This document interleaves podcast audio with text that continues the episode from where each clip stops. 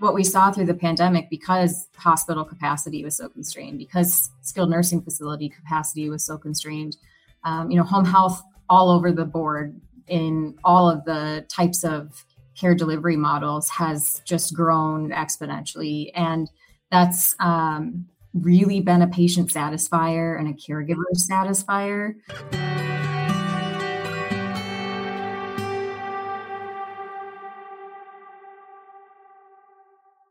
The Medical Alley podcast is brought to you by MentorMate. MentorMate empowers healthcare clients to deliver on their mission and transform the human experience through technology. For over 20 years, clients have trusted MentorMate to guide their vision, design innovative products, and build secure solutions while understanding the specific nuances of their industry. MentorMate's global team in the US, Eastern Europe, and Latin America helps clients in all sectors of healthcare transform their organizations from Fortune 500 pharmaceutical companies and commercial payers to hospital systems, medical device manufacturers, and beyond. Learn more at mentormate.com/healthcare.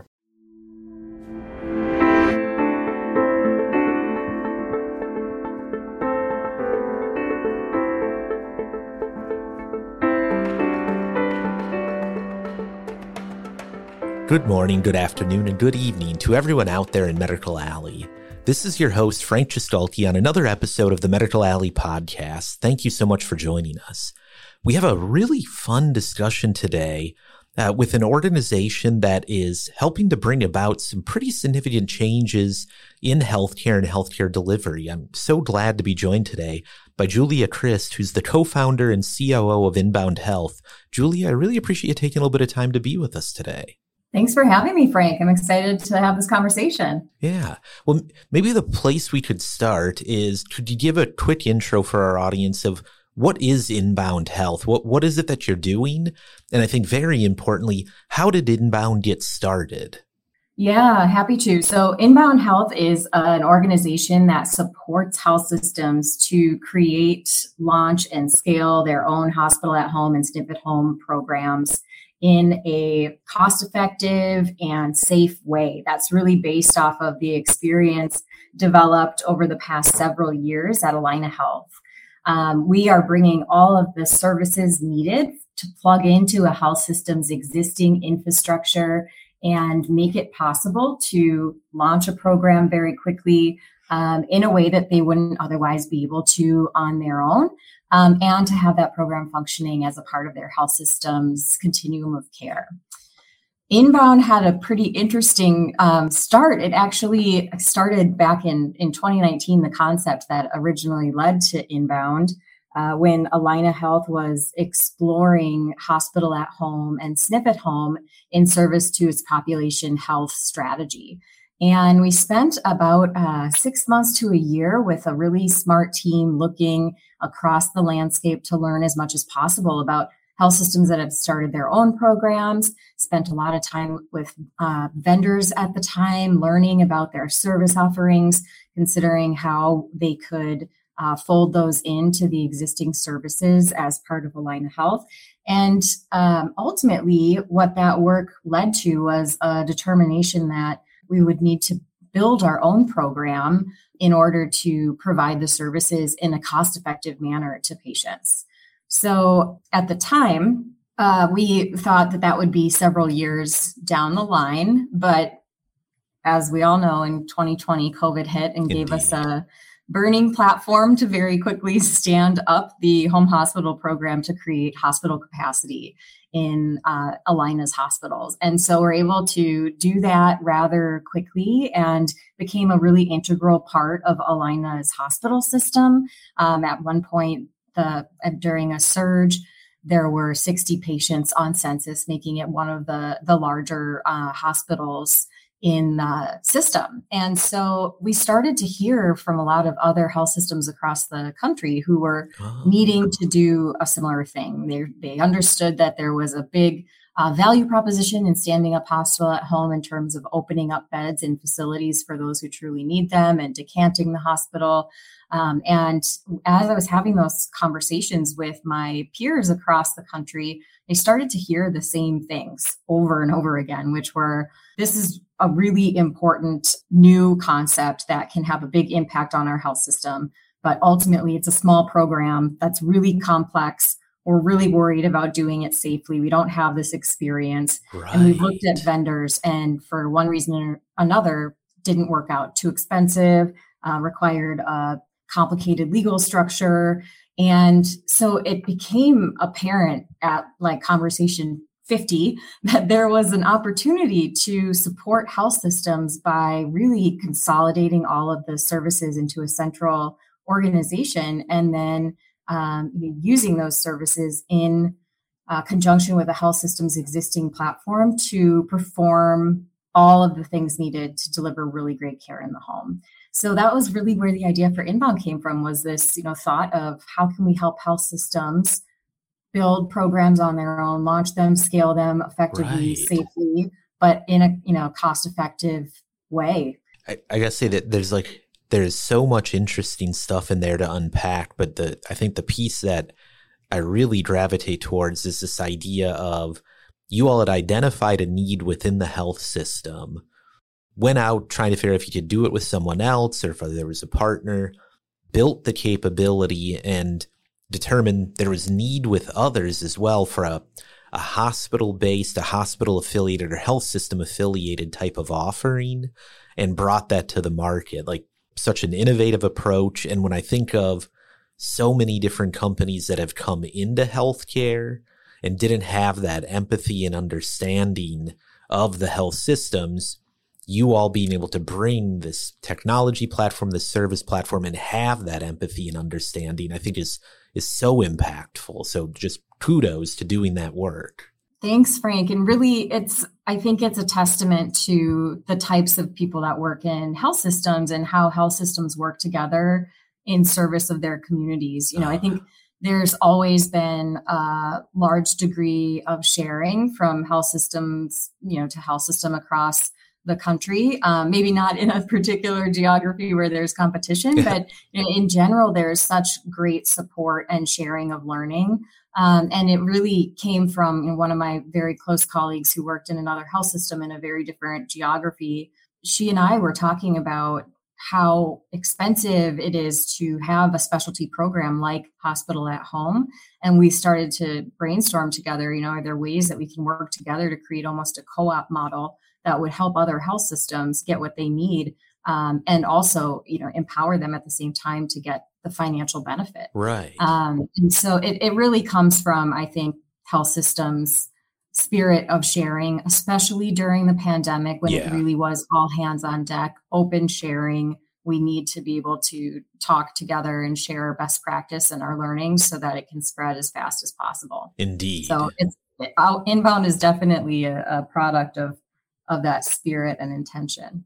Well, you know, and, during the pandemic, it, it certainly, I think, makes very obvious sense why this was necessary. You know, I, I won't say post pandemic, but in whatever we're world in now, um, why is it that the home care, hospital at home, SNF at home, what what's the implication of that? Why is it beneficial to the health system, to the patient, to society? Like, what's the drive to get more hospital at home and SNF at home? I think there are a few drivers. Um, maybe most importantly is a consumer driver. Before the pandemic, there has been a lot of home care. And of course, we know if we go back in history, that's where care has been delivered right. and it's effectively delivered in the home environment. Um, and then it, it transitioned in facilities. But prior to the pandemic, I think there was a um, you know there have been gaps in being able to bring care into the home for a number of reasons. Reimbursement obviously is huge and really drives a lot of the decision making, but there's also been uh, just a understanding that patients like to go into facilities they mm-hmm. you know like that is the most effective and efficient place for somebody to be cared for and so that just has became become our standard but what we saw through the pandemic because hospital capacity was so constrained because skilled nursing facility capacity was so constrained um, you know, home health all over the board in all of the types of care delivery models has just grown exponentially. And that's um, really been a patient satisfier and yeah. a caregiver satisfier. I'm a caregiver myself. And, you know, when I have the option of having my parent in the hospital mm. and going there to see them and make plans or having the hospital come to me, you know, them in their home, it's so much easier from right. the caregiver perspective. So that's a huge part of that driver. Another, um, you know, is the issue that's really plaguing health systems across the country around staffing shortages. Right. Mm. There is, I think, a very understandable, and there has been an exodus of healthcare workers. The last several years have been extremely taxing and emotionally so mm-hmm. difficult lots of moral injury that happened through the past several years. And so we're seeing folks, especially who are nearing the end of their career, leaving. And and so that leaves a pretty big deficit.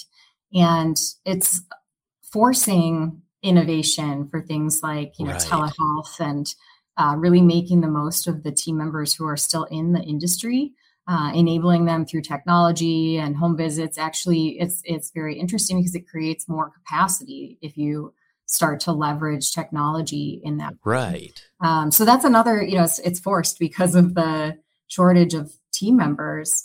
Um, and then lastly, I think that when, when you talk specifically about hospital at home and SNF at home, another driver is, you know, one of the most important things that uh, really drives all change, which is reimbursement. Uh, mm. CMS is sending a pretty strong signal that when you know 2024 they extended the the CMS hospital at home waiver acute right. in the home waiver through the end of 2024 and uh, that's a pretty strong indication that they are seeing good evidence that the program is effective that it works that patients are open to it that they accept it um, and that it, it likely will be a permanent part of how we provide care in this country.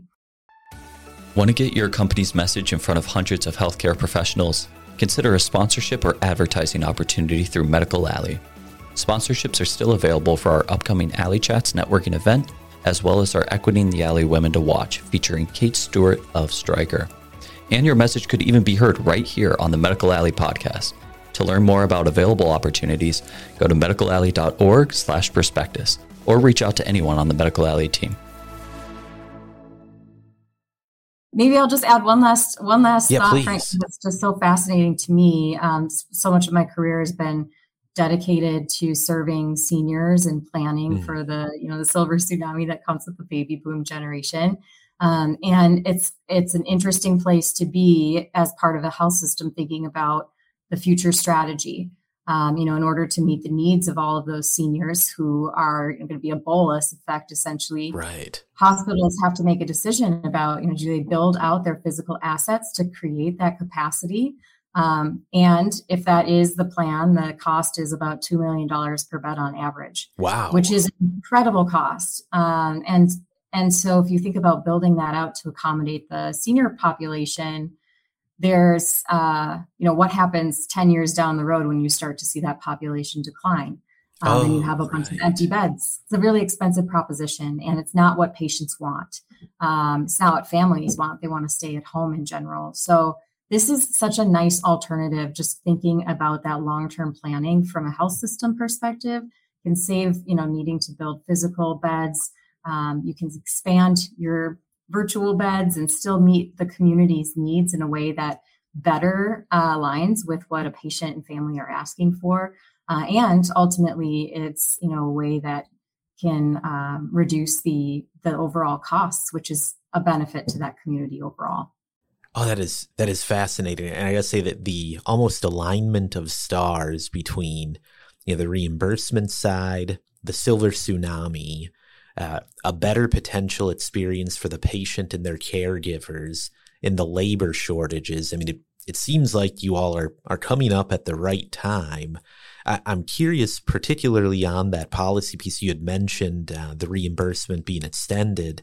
Are there other you know barriers to further expansion of home care that you all are observing or working on? You know, potentially state or federal policy or other issues that you know, as we as a community think about how we accelerate this transformation, um, should be addressed? Yeah, you know, I think uh, there are a few things. I mean, I think there's a lot of unknowns that make it, yeah. um, you know, a bit of a gamble to invest in this area. Uh, it's unclear what the kind of you know credentialing and all of the compliance um, regulatory components are going to look like in the future so it is um, it's hard to make decisions about where to invest if you if you have a high degree of uncertainty mm-hmm. um, so there's certainly a lot of of work to be done in that area and i would say that that is a current barrier it's also you know staffing is also an issue for mm-hmm. this level of care although i'll say it's less of an issue. Um, we have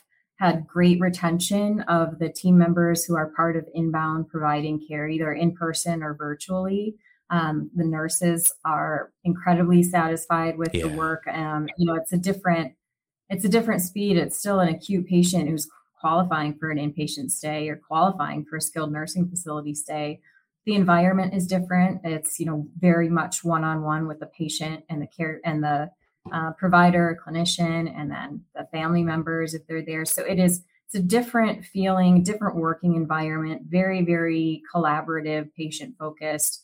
Um, and then you have this, you know, kind of nice drive time in between to just decompress yeah. a bit. So it's a great alternative that um, you know I think folks who are wanting to stay in the industry but are looking to switch speeds and kind of switch styles um, offers them in terms of barriers to to shifting care into the home you know the it really is so much around the reimbursement yeah it's a hard thing to make a case for shifting care into the home with the current reimbursement rates mm-hmm. and there's so much room if you look at what a typical hospital visit costs for a payer for cms and what the cost to deliver the care in the home is you know we're going to have to figure out a way in this industry to allow health systems to still stay whole. Like, right. We can't just continue to cut, cut, cut it. And I, I worry about what kind of rates will be determined for, you know, hospital at home and SNF at home in the future because it it could make or break the shift. Right. Um, and it all has to, it all comes down to if the health system is going to benefit or not um, financially, if it's in their best interest, because we won't get adoption if if they aren't included in that equation. Yeah. And that I think that right there is is such a crux of the issue. And we we've heard that from so many organizations we know healthcare is going through a, a transition and a transformation to new models of care. And that's going to need change in regulation, change in payment. But we're still going to have a need for hospitals, for emergency rooms, for the, the care systems. And how we make that transition, that seems to be where we all have have struggled. We we know where we want to end up, more or less, but how we get from here to there had, has been a messy ride already and likely to be a bit messy uh, going forward. I agree with that. I don't see a clear path to yeah. a clear, easy path. Um, but that, you know, that of course is a challenge. Good work to be done by us all. exactly. Well, I, I want to shift just a little bit. Something we, we get a chance to talk with a lot of people about is making the transition in their role. And we haven't talked about you yet. And I'd be really curious, could you tell the audience just a little bit about your background and then what has it been like going from you know a large health system into a, a brand new startup where you're, you're building it roughly from the ground up? How, how has that transition been? Yeah, it's been it's been interesting. Frank has been fun. Um, so my background, I've been in healthcare for about 19 years now, most of that in the leadership space in home care uh, capacities. I've been in for-profit and not-for-profit companies. Spent some time working internationally, but almost always focused on uh, you know improving an operation to perform better, to scale, and building launching, testing, scaling new programs, particularly those that perform well under risk for seniors. And just, you know, before I share what the transition has been like, I think it's probably pertinent to share my my own purpose in work mm, has been really indeed. the driver behind everything I do. So, um, you know, as I think about any new career transition, there are always, uh, you know, kind of four things that have to be true. One is I need to be working on something that makes care more affordable for patients. Um, that's a primary driver for me. Second, ease of access. That is a huge passion because it's so confusing to access care. I can't tell you how many times I get emails from people in the system asking right. for help navigating the system. If that's the case for experts, you know, uh, average person has no chance. Um, the third is that I need to be serving underprivileged populations or those that are typically underserved. Uh, a lot of my career that has meant seniors. And then lastly, I need to be making an impact on my own community. I'm a native Minnesotan. I love to travel, spend time in other places, but uh, realized it is really important to me that anything I do makes a difference in the community that I grew up in. Mm. So, you know, that's always my my kind of true north, what I'm aiming towards. And it was because I have that clarity, it was it was a relatively easy switch to move from working in a large health system to a startup. Now, definitely made it easier. The startup was uh, born out of the health system right. and still has such a strong connection to that health system and all of the people. So I feel very lucky to have, um, you know, all the wonderful uh, team members still are very much part of my working life. And and you know it, moving into this new startup with inbound having the chance to just move so much more quickly than you know you'd be able to do in a large organization mm-hmm. that requires just a lot of socialization and understanding and time spent together to you know form a strategy move that forward. We're able to move much more quickly as part of a, a startup. And of course the infusion of cash is amazing because we can build the platform, the tech platform that right. enables the care providers to do their best work. You know, there's not all of the barriers that come with you know asking for capital to create a new program or build there's no way uh, we would be able to build as part of a health system a custom made tech platform for a program that you know has like 30 doctors in it. It just right. wouldn't happen. And so it's it's very freeing to be able to have access to that sort of capital to build out all of the things that are needed to make it much easier for all of the physicians, nurse practitioners, nurses, therapists, community paramedics, everybody who's providing care in this program for them to just focus on the patient so that has been really fun. But I will say, you know, I, I feel very driven by serving health systems.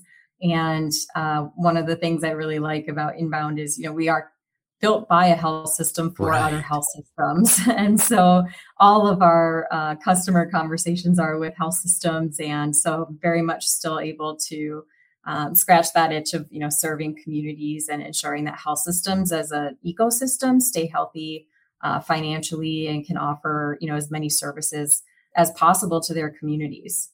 Indeed. And and thank you for sharing the values part. I gotta say like that's the part of this industry that keeps me motivated that pretty much everyone working here is doing the work they're doing for a really good reason.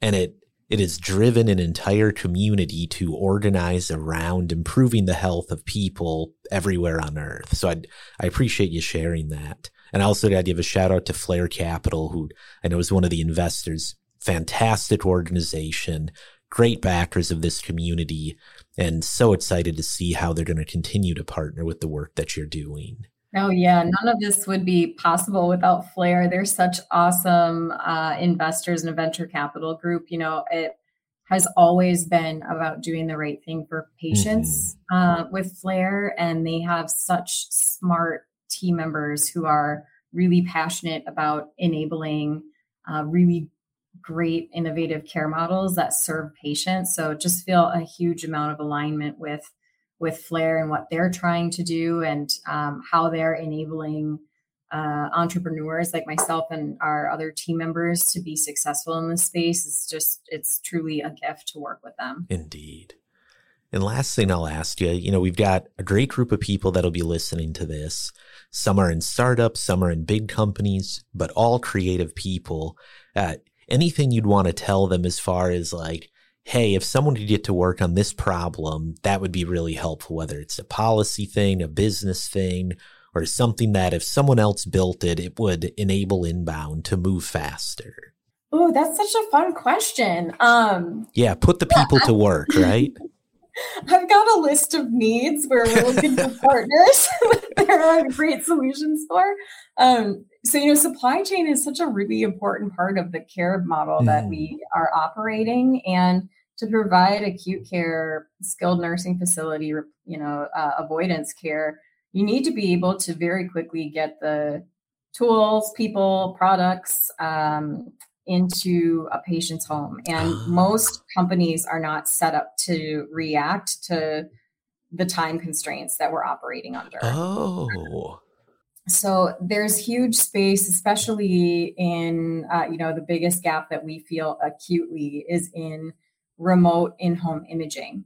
So there are some vendors out there that operate in the space, um, but it really is, I think, such an open area for expanding. Um, you know, there are ways to do that efficiently with remote staff and also like, you know, just a huge unclaimed market, especially with all of the shifting into the home. Um, so that's a acute need, but also ability to do lab draws and very quick lab processing is another area where we pretty consistently run into issues. Um, and then community paramedics. There are some really great community paramedic uh, practices out there that you can tap into for support, but growing that network, growing the number of individuals that are out and about and able to very quickly respond to calls and who focus on keeping the patient in the home instead of escalating them into a um, yeah. you know facility that's another area that is just i think ripe for innovation and expansion given all the shifts that are happening into the home. Fantastic. Thank you. I really appreciate that. There, there's always someone listening who might be working on that very thing or knows someone who is. So helping to just get information out of needs in the ecosystem it, it helps to make everything a little bit easier. Love that. Well, and uh, I think that's a good place to wrap it up. Julia, thank you so much for sharing the story of Inbound Health. You're welcome. I'm so honored to be asked. And Frank, it's been fun spending the half hour with you. Indeed, ditto. And folks, that's been another episode of the Medical Alley podcast. If you're not already a subscriber, make sure to get on to medicalalleypodcast.org, or you can find us on YouTube, Apple, Spotify, or wherever you get your podcasts. And hey, would you do me one favor? would you share this episode with just one other person? If everyone listening did that, you'd help spread this story and the stories of so many other amazing innovators in the Medical Alley community. I'd really appreciate it. Until next time, have a great day.